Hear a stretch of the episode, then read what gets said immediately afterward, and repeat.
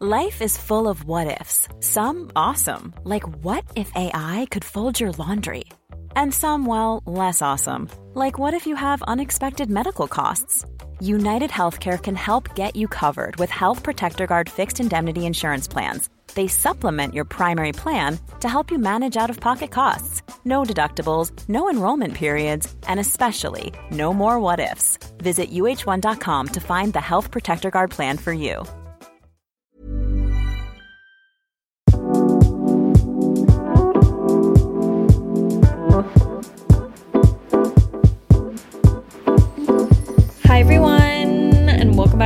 Episode of Between You and Me.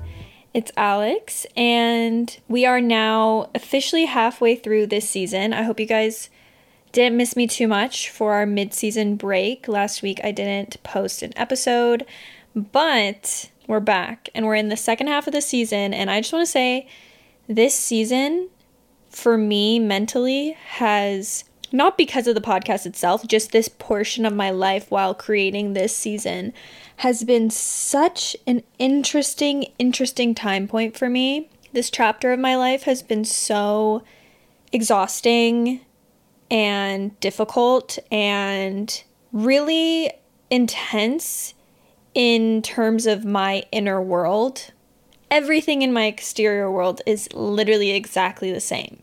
Okay. So I just want you guys to like know I'm okay.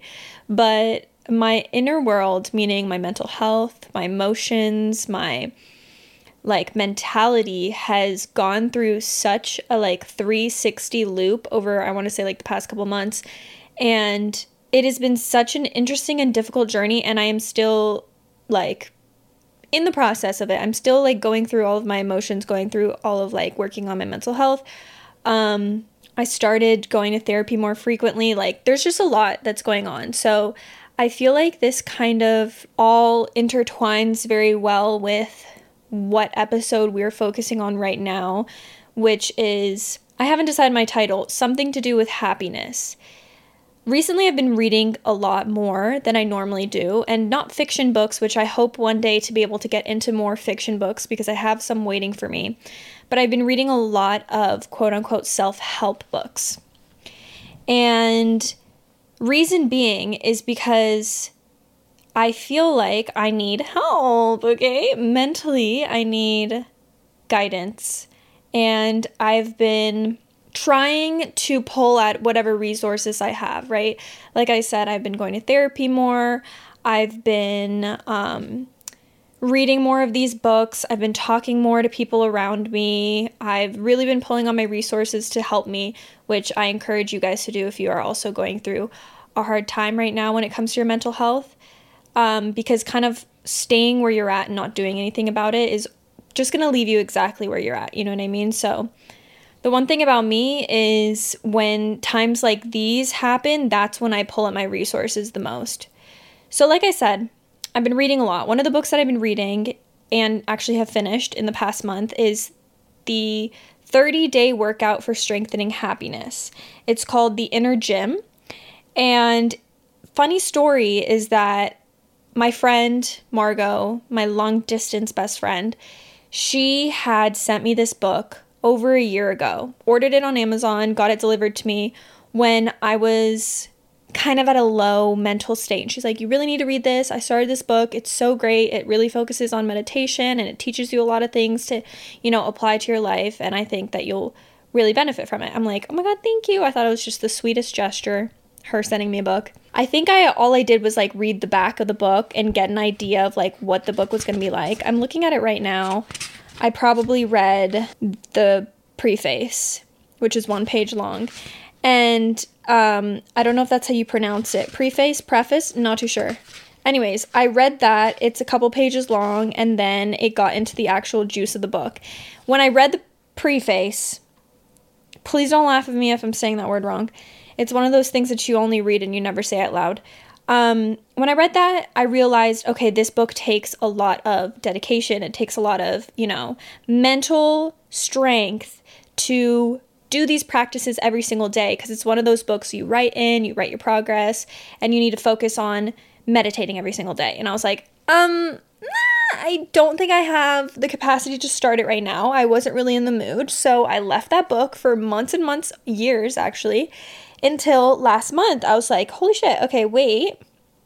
This is when I started to kind of go into my very anxious mindset. And I'm sure you guys got that grasp from the episodes I've been posting. And I'm like, hey, you know what? I need to read this book. I kind of want to pull on my resources, like I said before. Started this book, finished it, I want to say a couple weeks ago, and I learned a lot from it. So, I want to talk to you guys about my experience working with this book, what I learned, and what it kind of taught me throughout the whole entire process because it, it was a really, really eye opening book. And I think you guys could definitely benefit from what I gained from it. Okay.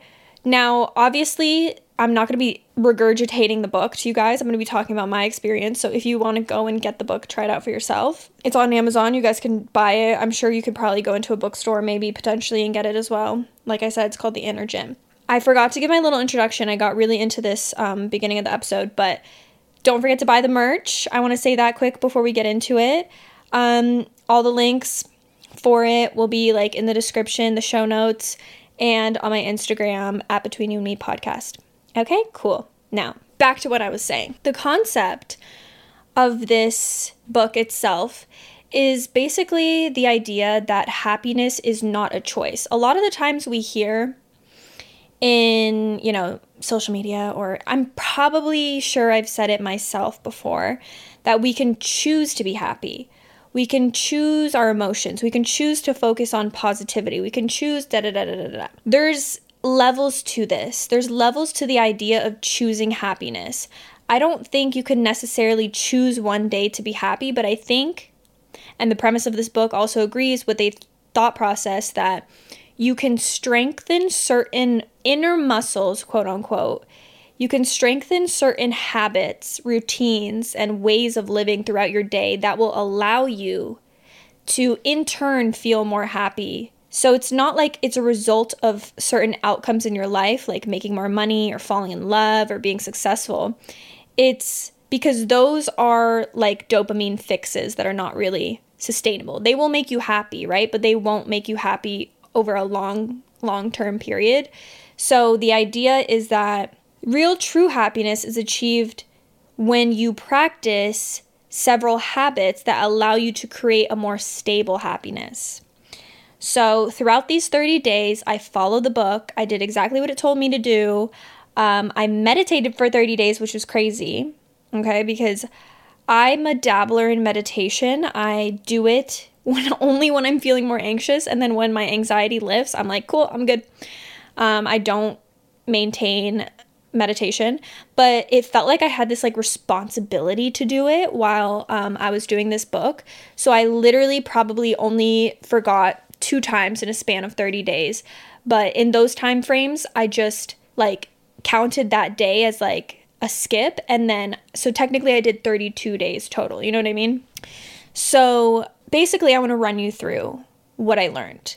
And the very first teaching of this book, which I already talked about a little bit just now, is the idea of meditation. Like I said, meditation, um, it's not my strong suit. It's not something that I've mastered. And I also feel like when you tell people to meditate when they don't meditate, haven't meditated, don't really know how to do it, it seems like, weirdly enough, a very daunting thing to do.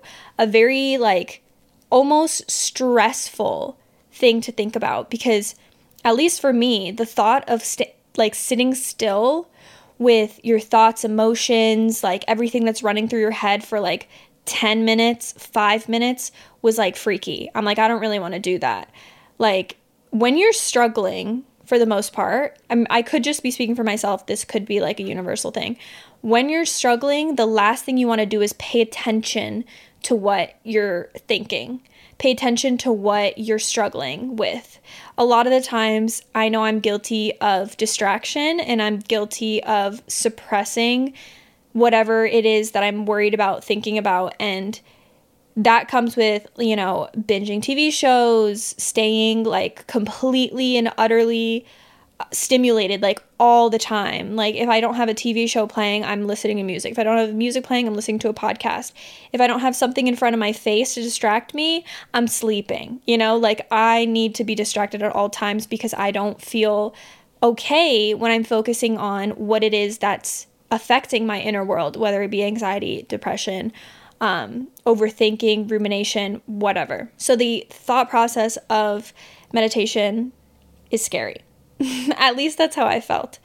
But if you guys are not too aware, I'm sure a lot of you are, so I'll keep this part brief.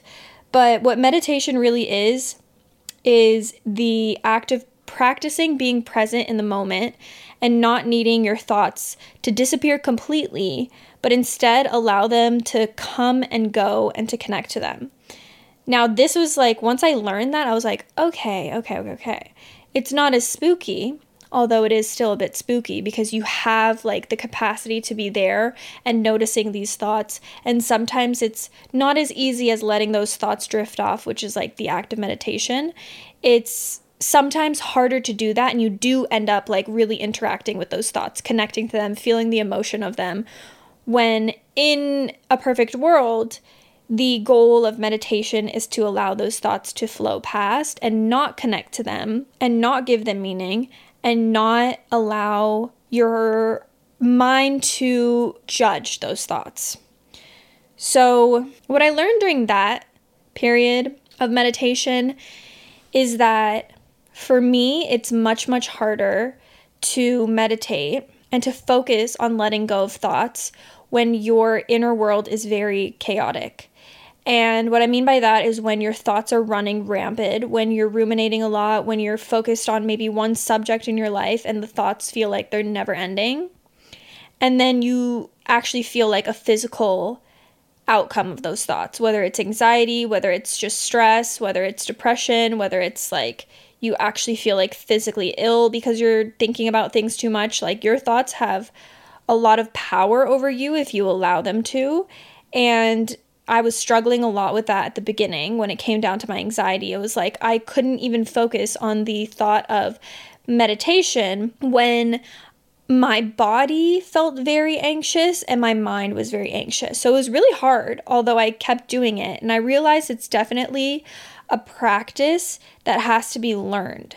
So because I was like almost forced to, obviously out of my own will, but forced to continue meditation throughout this whole like 30 day practice, I learned over time that you can't be discouraged the first, you know, time period that you begin meditating because it's going to be really hard. It's something that you can't just push yourself into and be like, okay, yeah, I'm going to meditate. I'm going to be so zen. I'm going to forget about everything. I'm going to feel so at peace because for the most part, and at least for myself, it definitely didn't work that way. It almost felt harder to meditate during these times because I was giving my mind a chance to slow down and really observe all of the anxiety and fears that I have. But of course, the goal was to allow them to just be there, not judge, not, you know, attached to these thoughts. So the aim is to allow yourself to observe your thoughts and to learn that your thoughts are not reality. They can be uncontrollable, they can be very compulsive, they can be very intrusive for the most part. I think majority of people in the world deal with really ongoing compulsive, intrusive and uncomfortable thoughts throughout the day. And some people attach to these thoughts and some people don't. We don't get to choose our thoughts. We don't get to choose how often thoughts come up and we don't get to dictate what these thoughts are. So, the act of meditation is supposed to teach you that you don't have to attach to these thoughts because one, we don't get to control them, and two, our thoughts are not us. Our brains are like wired in crazy ways. So, you could be thinking about five years from now and creating anxiety in yourself versus thinking about the present moment through meditation and realizing there's actually no fear happening right now in this moment. And that's kind of what the act of meditation was supposed to teach you. So, like I said, it's important to not connect yourself to the thoughts and understand that you're not your thoughts. And sometimes the hardest battles are between yourself and your thoughts. And that was a hard pill for me to swallow. My experience was really hard. Some meditation sessions left me even more anxious because I was connecting to these thoughts and I was like really internalizing them. And then other meditation sessions left me feeling more calm. Also, sometimes nothing changed. I started and ended in the same like level of anxiety or level of like happiness, whatever it was. And sometimes I just felt tired. I realized that too a lot of the moments. I was like, hmm, I'm literally just feel like I could take a nap right now. So, very, very up and down conclusions when it came to meditating every day. But I think I definitely got a grasp, and this was only 30 days. Like, I feel like you have to be meditating for a lot longer to really, really, really feel the effects in your day to day life. Because, like I said, it's a practice. When you're doing this in meditation, and you really get a grasp on how to observe your thoughts and observe yourself and your emotions and everything that is kind of appearing in your mind, then it becomes something that can be done a lot more effortlessly. It becomes something that can be done a lot more effortlessly in your day to day life, not just when you're meditating, right? Just when you're going about your day and you have thoughts pop up that might start creating stress, might start creating anxiety, and you sit there and rather than cons- being consumed by those thoughts, you're able to observe them as, okay, these are just thoughts. You know, I don't need to have an emotional reaction to these thoughts. Everything sounds much easier said than done, but the practice of meditation actually makes these things possible to do in your day to day life. So, I've definitely become a much more of a fan of meditation since then, but also since the end of the book, I definitely have not been meditating as much. I still have. Um, but before I was doing it every single day, and now I'll probably catch myself doing it like three times a week. I want to up the ante on that. Doing this podcast is reminding me I need to stay much more consistent with it because it's definitely not a practice I've mastered. The next thing I learned in the book is something that you guys have probably heard 500 million thousand times, and it's the element of gratitude. Everyone knows this, everyone's heard how being grateful can change your mindset. And I actually saw a story post the other day, and this kind of will give you a more scientific approach if you guys are more science based. I don't know. It, it rang kind of like true in my own mind. So the post said, when we enter into a grateful state of mind, our brain releases dopamine and serotonin, the two crucial happiness neurotransmitters. Studies have shown that a consistent gratitude practice can decrease your risk of depression and anxiety and improve your mood in both an immediate and long lasting way. So, gratitude basically helps to channel your energy in a positive direction, even when you don't necessarily feel very grateful for a situation or something that's going on in your life that makes you feel negative, you have to, in order to actually feel grateful and, and have gratitude, you have to treat this certain situation or encounter or whatever might have happened to you as the best thing that could happen for you in this moment. Okay.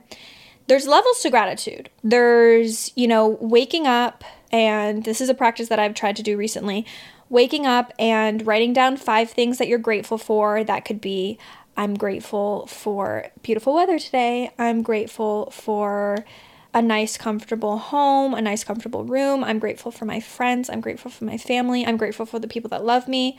But then there's another level of gratitude that's almost more difficult for us to tap into because we are so negatively hardwired, and that's just the way you know, a lot of us are unless we practice this. Um, probably based on our society and how we grew up. But there's another level when something that you might see as negative is happening to you in your life. Okay, let's use my struggles of anxiety as an example. When you look at this situation, all you can really see is negativity, right? You can only see, like, oh, I'm suffering. I'm having a really hard time. I don't feel like well mentally. I don't have enough motivation for my day to day tasks because I'm feeling so anxious. If you were to shift into a more positive mindset and a and a mindset of more gratitude, you might look at that situation and be like, I'm grateful that I'm experiencing this hard situation right now, so I'm able to learn from it. I know that I might be experiencing more anxiety right now because there's parts of me that I need to heal. And I'm grateful that I have the opportunity, the resources, and people around me to support me while I'm trying to heal this part of myself right now because I know that it's happening for me. It's happening at this specific moment in time in my life so that I can be better in the future, so that I can learn certain lessons in the future, so that I can feel more healed in the future for whatever's to come it's another level of gratitude. It's another level of looking at things that you might see negative in your life and try to put a positive touch, a positive spin on it. It's hard, let me tell you, when you're struggling. It's hard when something bad happens to you. When you're going through a breakup, when one of your friends might have done something to you and hurt you, when you're arguing a lot with your family, when you might have just lost your job. It's so difficult to look at these situations and put a spin of gratitude on them. But that's the whole gist of this. That's the whole gist of practicing gratitude every single day so that your brain slowly starts to hardwire itself in a way that even when negative things happen to you, you're able to look at them with a positive spin and with an element of gratitude. So, ready to pop the question? The jewelers at Bluenile.com have got sparkle down to a science with beautiful lab grown diamonds worthy of your most brilliant moments. Their lab grown diamonds are independently graded and guaranteed identical to natural diamonds, and they're ready to ship to your door. Go to Bluenile.com and use promo code LISTEN to get $50 off your purchase of $500 or more. That's code LISTEN at Bluenile.com for $50 off. Bluenile.com code LISTEN. That you can start to believe things are happening for you, they're not happening against you. When I was working on gratitude throughout these 30 days, I was writing down every day five things that I was grateful for at whatever point of the day it was, and normally after my meditation. I really noticed over time I was able to shift my thoughts to a more positive light. And even over more time, I actually felt more positive when it came down to the situations that I was in. It's actually a lot harder to question your situation or whatever's like currently happening to you in your life and try and find positive elements that could be in it. But like I always say, the harder things in life are actually the better things. So when things are hard, just know you're doing the right thing because I don't think life was meant to be easy. So really sitting there reflecting Sometimes writing down makes it easier for you to even mentally process or think about it. And writing these elements of gratitude, they could be as simple as my examples at the beginning. I'm grateful for a beautiful day. But when you do have negative situations come into your life, try and think about what are the positive elements in this negative situation? What can I take positively from it and say that I'm grateful for? Very interesting. Very, very interesting. And I think when you're working on gratitude, try and focus on those elements. And then say you're grateful for everything else that, you know, the simple things in life as well. Because, of course, we have to be grateful for those things because a lot of the times we look way past the things that we have already in our lives. The next element I learned after gratitude was the idea of receiving freely. This one was a little harder for me to wrap my head around. I think it was more of a complex um, subject to be taught, but basically, it's the idea that you need to be open to what life gives you, no matter what it is. Now, this goes for constructive criticism from a person, maybe a compliment from someone, maybe someone's giving you money, maybe someone's giving you a gift, even when you feel like you might not deserve it or when you feel like you don't want it, to actually be open to receiving whatever it is from the universe, from people around you. Like I said, receiving can be so many different things, but it's the idea specifically of opening yourself up to the idea of energy circulation, which means what we receive freely, we can give out freely. And they talk more about that in future chapters, which I'll get into, of giving. But right now, the focus was being able to receive. To practice this, I had to say thank you to someone every single day. So, what I would do is send them a text or say it in person. And it actually allows you to start thinking and be more aware of what people are actually giving to you. A lot of times we don't think about it. People give you their time, They give you a helping hand, they give you their advice, they give you anything, right? And saying thank you brings you so much peace almost because it lets another person know how much you've appreciated their help, their time, whatever they gave you. And also reminds you to not take things for granted. When you keep yourself open to receiving things, you can also receive more positivity because you are showing so much more appreciation for the things that you are receiving. So, of course, you're going to get more, baby. I'm sure there's some law of attraction that's going on with that. But that's the concept for this one. A little bit more complex. I was sitting there and reflecting on that one a lot more because I was just like, hmm, I don't really understand. Like, why do I have to say thank you to people? Not that I don't say thank you, but I think the purpose of this was to make us more aware of saying thank you, make us more aware of what it is that we are receiving from people in a day to day life that for the most part we just might not think about, appreciate, or even like acknowledge. This next one was one of my favorites only because I think it was one of the most challenging ones for myself, but also the most rewarding. And this chapter was about slowing down, not rushing through life. Definitely one of the more interesting practices in terms of what I learned throughout this book. Like I talked about before, when it comes to me and my anxiety, I feel like I am in constant go mode. I need to constantly be distracting my mind from the inevitable anxious thoughts and the worries that stream through me like on a day to day. So, slowing down was actually extremely hard for me to learn. The practice itself was to find one or more activities during the day that you could really slow down, be present, and notice every action, emotion, and thought that occurs during that moment. It was really, really hard for me to successfully actually stay present in certain moments and also to not feel like I was constantly in a rush. But when I was able to practice this on a regular basis, I did find it so unbelievably refreshing. Like when I was actually able to do it, because in reality, we're all not actually in a rush.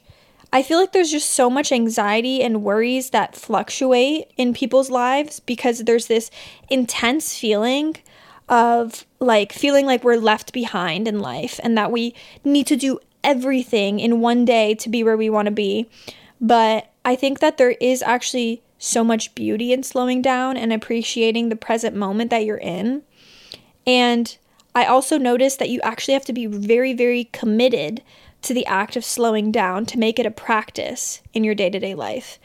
Because if you don't think about slowing down, you're not going to if you don't make a conscious effort to really focus on an activity that you're doing in a certain moment and be so extremely present, then you're going to continue to rush by.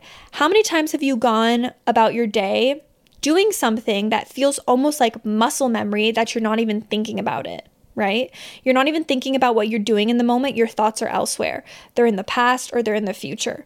They're worried about one of two things. Even if you don't feel like you're actually stressed out in the moment, your brain is pre thinking something that could happen. It's preparing you for something. It's reminding you have to do something, or it's thinking about the past. It's thinking about what you've done recently. It's thinking about memories. You know, you're not actually focused on what's going on right now in your life. So the act of slowing down was actually taking a certain activity and what I would do normally, like what I would choose as my activity during this um, practice was um, to remove any distractions and slow down during my morning routine, my night routine, or making breakfast. Something as simple as that. That I don't know about you guys, but sometimes I'll be playing music. Sometimes I'll be listening to a podcast. Sometimes I'll literally bring my laptop into my bathroom, lay it on my counter, and watch a TV show while I'm doing my skincare or getting like doing my makeup or whatever it is because I don't know. That's just the way that I do things. Like, that's just the way that I function. So, that's why it was so difficult for me because I'm so used to being distracted and not actually thinking about these little activities that I'm doing throughout the day. So, actually slowing down and doing them was a matter of like thinking, okay, I'm gonna go grab my hairbrush. I'm going to brush my hair. What does it sound like? What does it feel like? What are the sensations that are going through me right now? Like, really being so present, almost thinking about your five senses and what you're noticing with your five senses in that moment. I don't know why it's so crazy. I don't think people do it.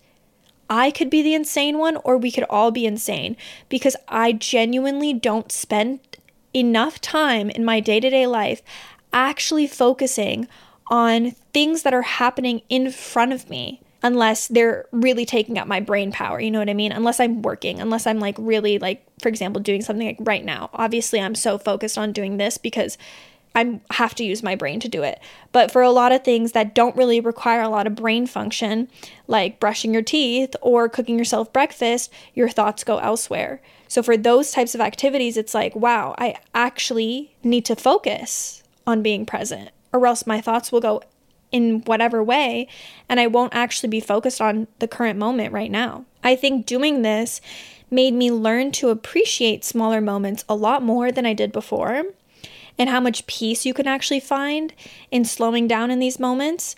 And also that you shouldn't always be looking for the next big moment, but really appreciate these smaller moments that you have. Because we can look at these things like mundane, very mundane tasks, but when you actually become present in the moment, they're kind of beautiful and peaceful. I'm not gonna lie. Next one I learned, which was also actually very hard for me, was the concept of being patient. Patience is the root of slowing down. And in times where inconveniences happen, and I think it is the most important to recognize patience when inconveniences happen in your life or when you're waiting on something, someone, a situation, whatever it might be. And the opposite of patience, impatience, at the end of the day is the attachment to an outcome or the timing of a certain situation.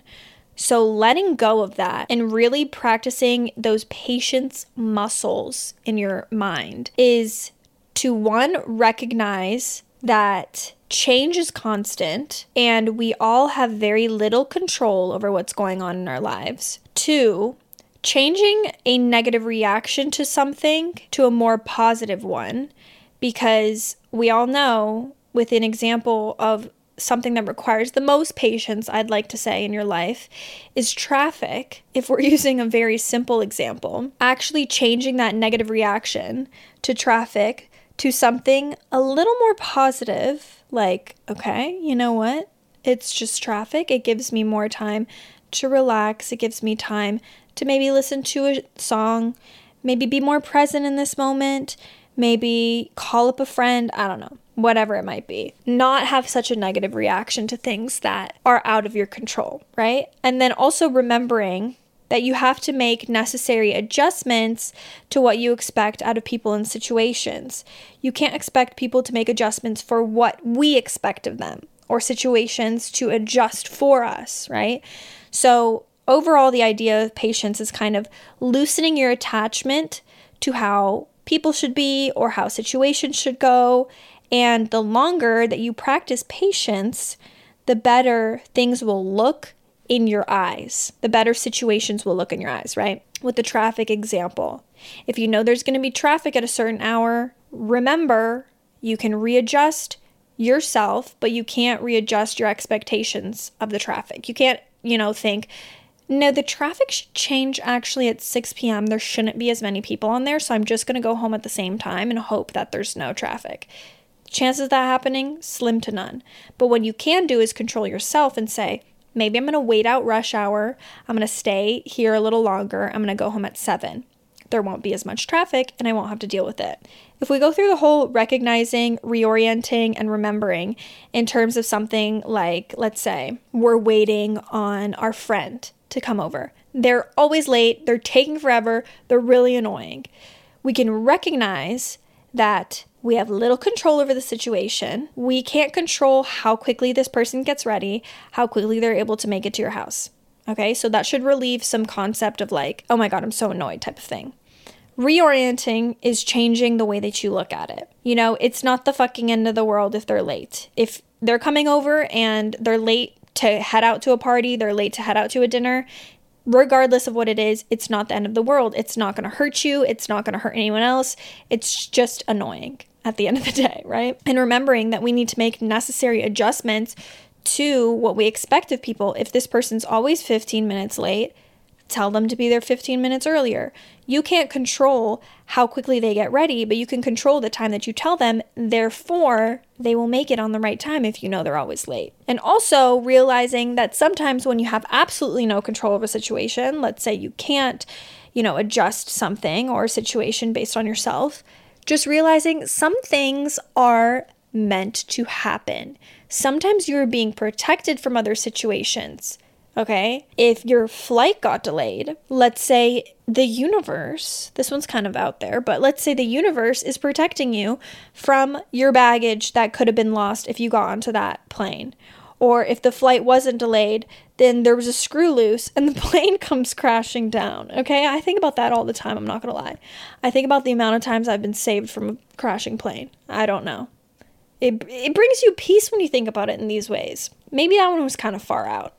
I'm not too sure. So, the very last kind of learning point of this book is to close out the cycle of circulation I was talking about to give freely. Now, I don't know about you guys, but I'd say I'm a pretty average giver. I don't think I give extreme amounts and I don't think I take extreme amounts, but I think I give as much as I think about giving when I have the idea of like, oh, let me grab this for my friend, I'm sure she'd like it. Let me bring this over for my boyfriend, I think he'd appreciate it. Let me go help my mom do this, I think she'd appreciate it. I only give as much as I actually think about giving. So when you heighten your awareness to giving, you in turn are able to give more.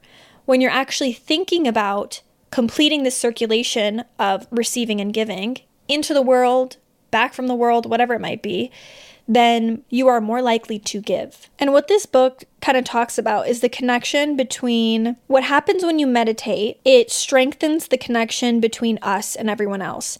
And in turn, it gives you a more spontaneous urge to give, which is an interesting connection to make because the act of meditation, hopefully, you know, the goal is to make you feel closer to yourself and to also realize that everybody has the ability to do what you're doing. Everybody has the ability to feel closer to themselves, which makes us connected to everybody else.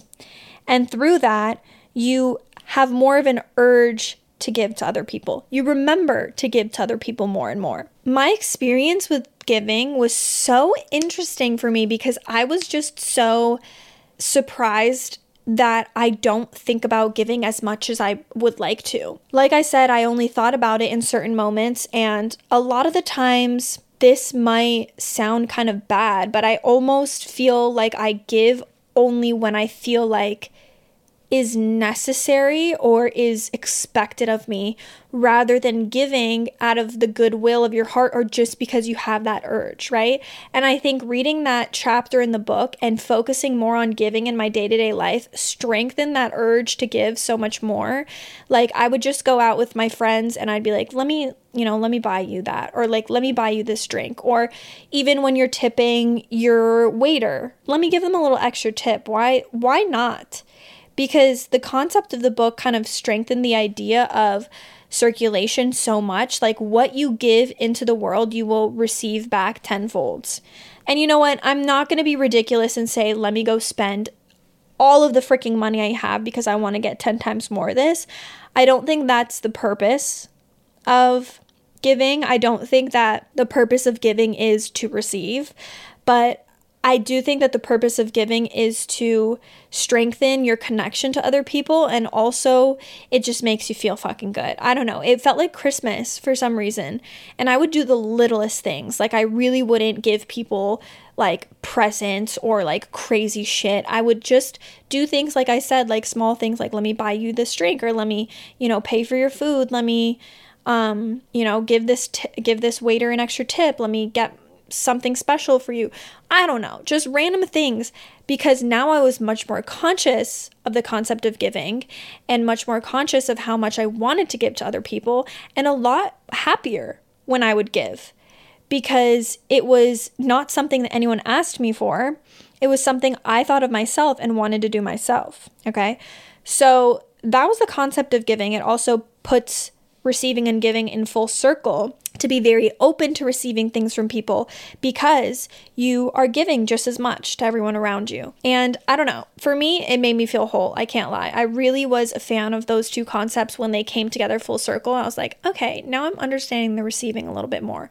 And I'm really like grasping everything as a whole. But that was my experience with the book because those are all the subjects that we got to learn. And I I'm not to lie to you guys and say I'm literally so happy now. but I am so much more knowledgeable about these things and what it takes to strengthen the inner muscles, quote unquote, inside of you to in turn feel happier in your day to day life. And I do think, in my own opinion, that meditation, that that idea of like thought and not connecting to thoughts and slowing down are like some of the more important and valuable lessons that I took from that. And definitely the ones that I think that I will be focusing the most on in like my upcoming life and future because those are the ones that I feel like I want to strengthen the most in my life. Overall, I definitely feel happier than when I started that book, but I also know that it requires practice and it requires um, consistency, which is a bit of a challenge for me. I can't lie. Consistency is definitely not my strong suit. But I am also very passionate about making myself a better person for myself. In turn, other people will enjoy me more because I feel happier with myself. So I'm going to make consistency in these aspects a lot more important in my life. And I hope you guys kind of were able to take something from that without actually reading the whole book if you're not a reader. If this intrigued you, go read the book, obviously, because I gave you just a scratch and sniff sticker version of it. This isn't sponsored, by the way. I just really liked this book and I didn't know how else to describe it to you. So, anyways, I hope you guys enjoyed this.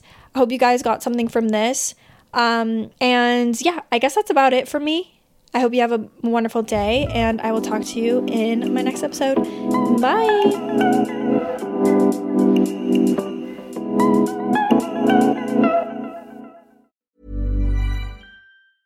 Mom deserves the best, and there's no better place to shop for Mother's Day than Whole Foods Market. They're your destination for unbeatable savings, from premium gifts to show-stopping flowers and irresistible desserts. Start by saving 33% with Prime on all body care and candles. Then get a 15-stem bunch of tulips for just $9.99 each with Prime. Round out Mom's menu with festive rosé, irresistible berry chantilly cake, and more special treats. Come celebrate Mother's Day at Whole Foods Market.